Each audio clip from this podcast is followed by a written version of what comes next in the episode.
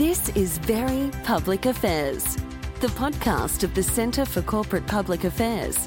Here's your host, Wayne Burns. Hello and welcome to Very Public Affairs, the podcast of the Centre for Corporate Public Affairs. I'm Wayne Burns, the Executive Director of the Centre, and thank you for joining us.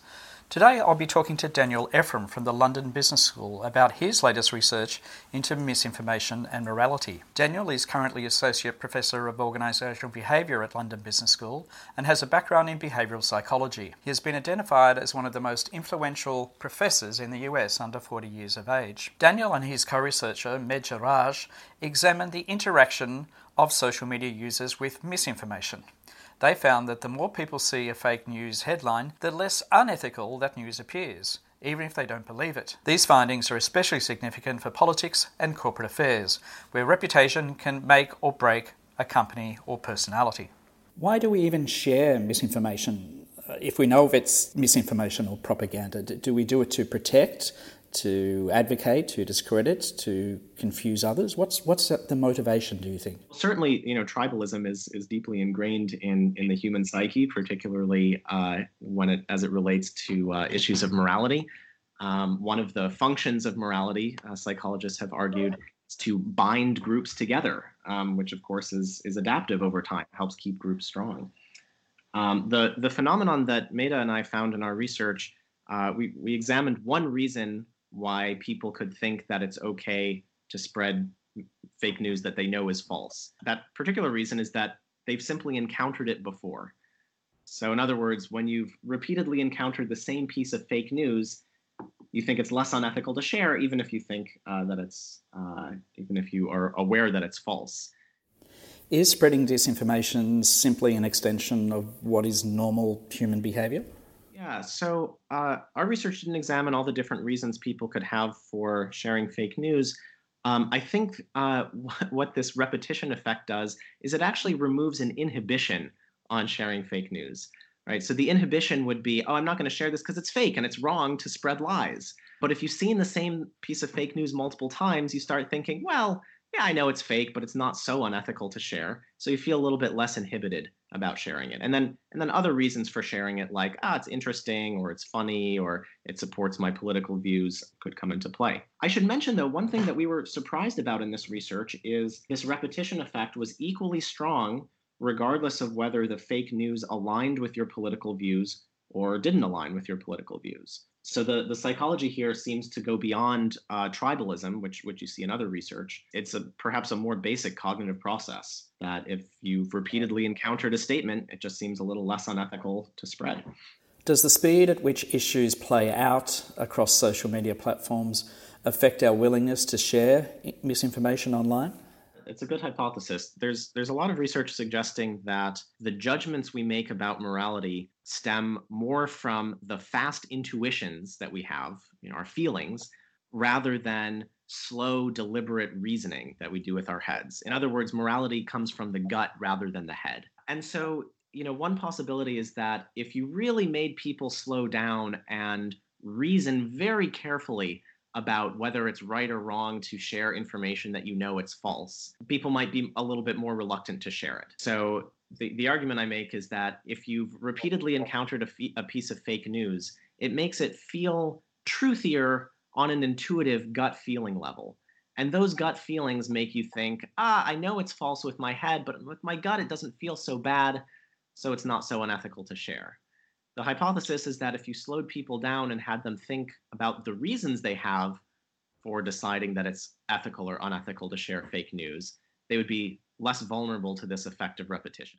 Is our behavior online then much different to how human beings have always behaved? I think the psychology is the same as it's always been, but the platforms are different, and the platforms actually have important consequences. So I'd say going back even farther than hundreds of years, um, people skilled in rhetoric have appreciated that if you repeat the same message over and over again, um, people will will accept it, even if they didn't accept it at first. You know, one reason is that you repeat the same message over and over again, people start thinking it's true. Another reason is that people don't think it's true, but they think it's less unethical to uh, to um, spread information that they know is false. I think that psychology is old. What's new is, um, as you point out, uh, the same misinformation can be repeated um, and hugely amplified very quickly on social media not just when it goes viral uh, organically but you know you have all these bots that are uh, you know pumping out fake information and amplifying it uh, spreading it even further. But the other way that the, the new platform um, uh, affects the psychology is that it encourages people to rely on intuition rather than deliberate reasoning right? So you know you're imagine you're scrolling through twitter while you're waiting for a train and you know you're making quick decisions about whether to like or uh, retweet various messages you see. You don't stop and think oh what are the moral implications of sharing this? or even how likely is this to be true? You just make quick decisions based on your gut feelings and that's you know that's part of the design of the platform. How did you actually conduct your research yeah, we conducted some uh, some experiments in an, in an online environment. So we, re- we recruited American participants across the political spectrum, and we showed them a bunch of news articles. These are actual fake news articles that we found online and that had been thoroughly debunked by um, politically neutral uh, fact checking websites. So we show them a bunch of uh, fake news articles, and some of the articles we show them multiple times, and some of the articles we show them only once. And then at the end of the study, they asked to rate how unethical it would be to share each of these um, each of these uh, articles. Finding is that if we've shown them an article multiple times in the study, they think it's less unethical to share than if they've seen fake news only once. And this effect holds even when people explicitly say that the fake news is fake. And so, you know, I mentioned this method we used because there are there are some limits on generalizability you asked, do people in the real world, when they're on social media, do they think carefully about this kind of thing? It's unclear because we haven't done the research yet in real social media environments. Um, you know, we, we create these lab studies where we ask people specifically how ethical or unethical do you think it is to share this fake news? And we ask them explicitly to think about how accurate do you think this piece of fake news is? Whether questions of accuracy or morality are top of mind at all when people are on social media is another question, one that needs to be addressed in future research. As primates, we are social animals and we're programmed to share information. From your research, can you tell us why people spread misinformation, even if they know it's false? Uh, just if you ask people um, why why do you share news articles online, um, people come up with a lot of reasons, and because it's accurate is only one of the reasons.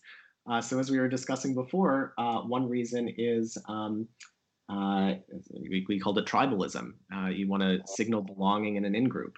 Um, another could be that you know you think uh, an article is funny, you know, even if you know it's false. Um, you talked about uh, the motivation to smear other people. There's a there's another class of motives that you know people call trolling.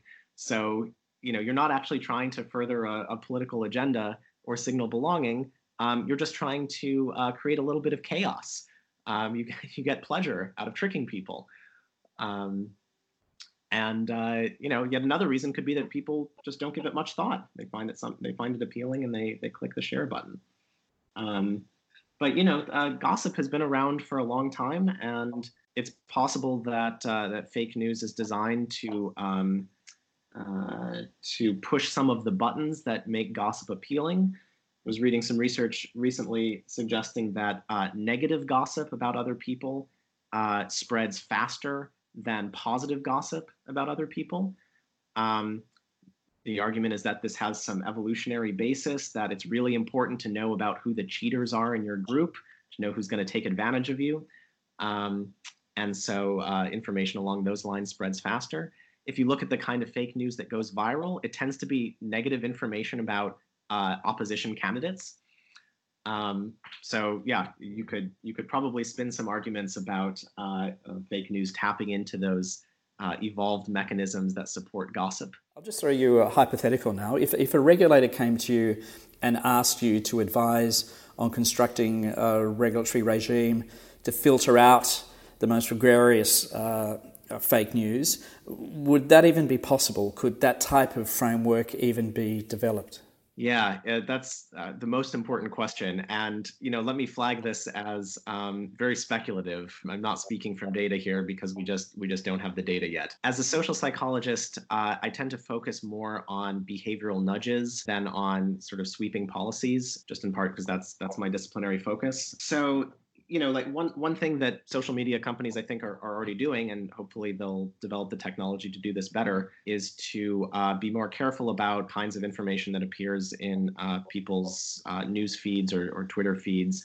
That if there's information that's you know clearly you know has some signs of being false my understanding is that the way the algorithms are now uh, there are features of that misinformation that make it especially likely to appear in the news feed. And you know my research raises the concern that simply by seeing it a bunch of times uh, you'll think it's it's more acceptable be more likely to share it. So if there are ways of uh, of making that information uh, not not totally censoring it but making it a little bit less likely to appear that might help. Of course there are all sorts of policy problems with that like you know who decides what's true and what's not who are the arbiters. I leave that to technology and policy people rather than psychologists like me. But in, you know in my future research i'm looking at some nudges that might be a little bit more palatable because they don't involve finding someone to be the arbiter of truth. Some good evidence from the anti-smoking literature. If you tell people um, smoking is bad for your health that doesn't work so well uh, to get people particularly teenagers to stop smoking. If you tell teenagers um, you know the the tobacco lobby is manipulating you. The tobacco industry is manipulating you into doing something that's unhealthy. Here are all the the tricks they use to try to fool you. That sort of makes people's moral antennae go up and they're more likely to quit smoking or not not stop to begin with. I think there's an analogy to the problem with fake news here. So with smoking, the problem is not that people don't know that it's bad for them, it's that they know it's bad for them but may not care. And telling them that they're being manipulated makes them feel like there's some sort of moral violation going on and then they do care. The analogy with fake news is the problem isn't always that people don't know it's fake. Sometimes they know it's fake, but they don't care. By telling people foreign governments, uh, trolls, bots are using a variety of tactics to manipulate them into spreading misinformation that you know harms democracy. That could make people's moral antennae go up and make them care that they're spreading misinformation that's false. Just as one specific example of this, um, there was a New York Times piece the other day about how um, purveyors of fake news are posing as local news sources like they set up websites that look like the Penfield, New York Register. And the reason they do that is because people trust local news sources more than national sources. This is a hugely manipulative tactic, and I think people would be would be outraged if they if they understood this more. And so you could imagine like a, a, a campaign of public service announcements that makes manipulative tactics like this more salient to people. That might not make them think that fake news is any less false, but it could make them think that fake news is more unethical to share when they recognize it as false. Daniel, thank you for your time. Uh, stay tuned for more interviews like this in 2020 on our Very Public Affairs podcast. If you enjoyed this episode of Very Public Affairs, subscribe in iTunes and leave a review. For more, visit the Centre for Corporate Public Affairs website at www.accpa.com.au.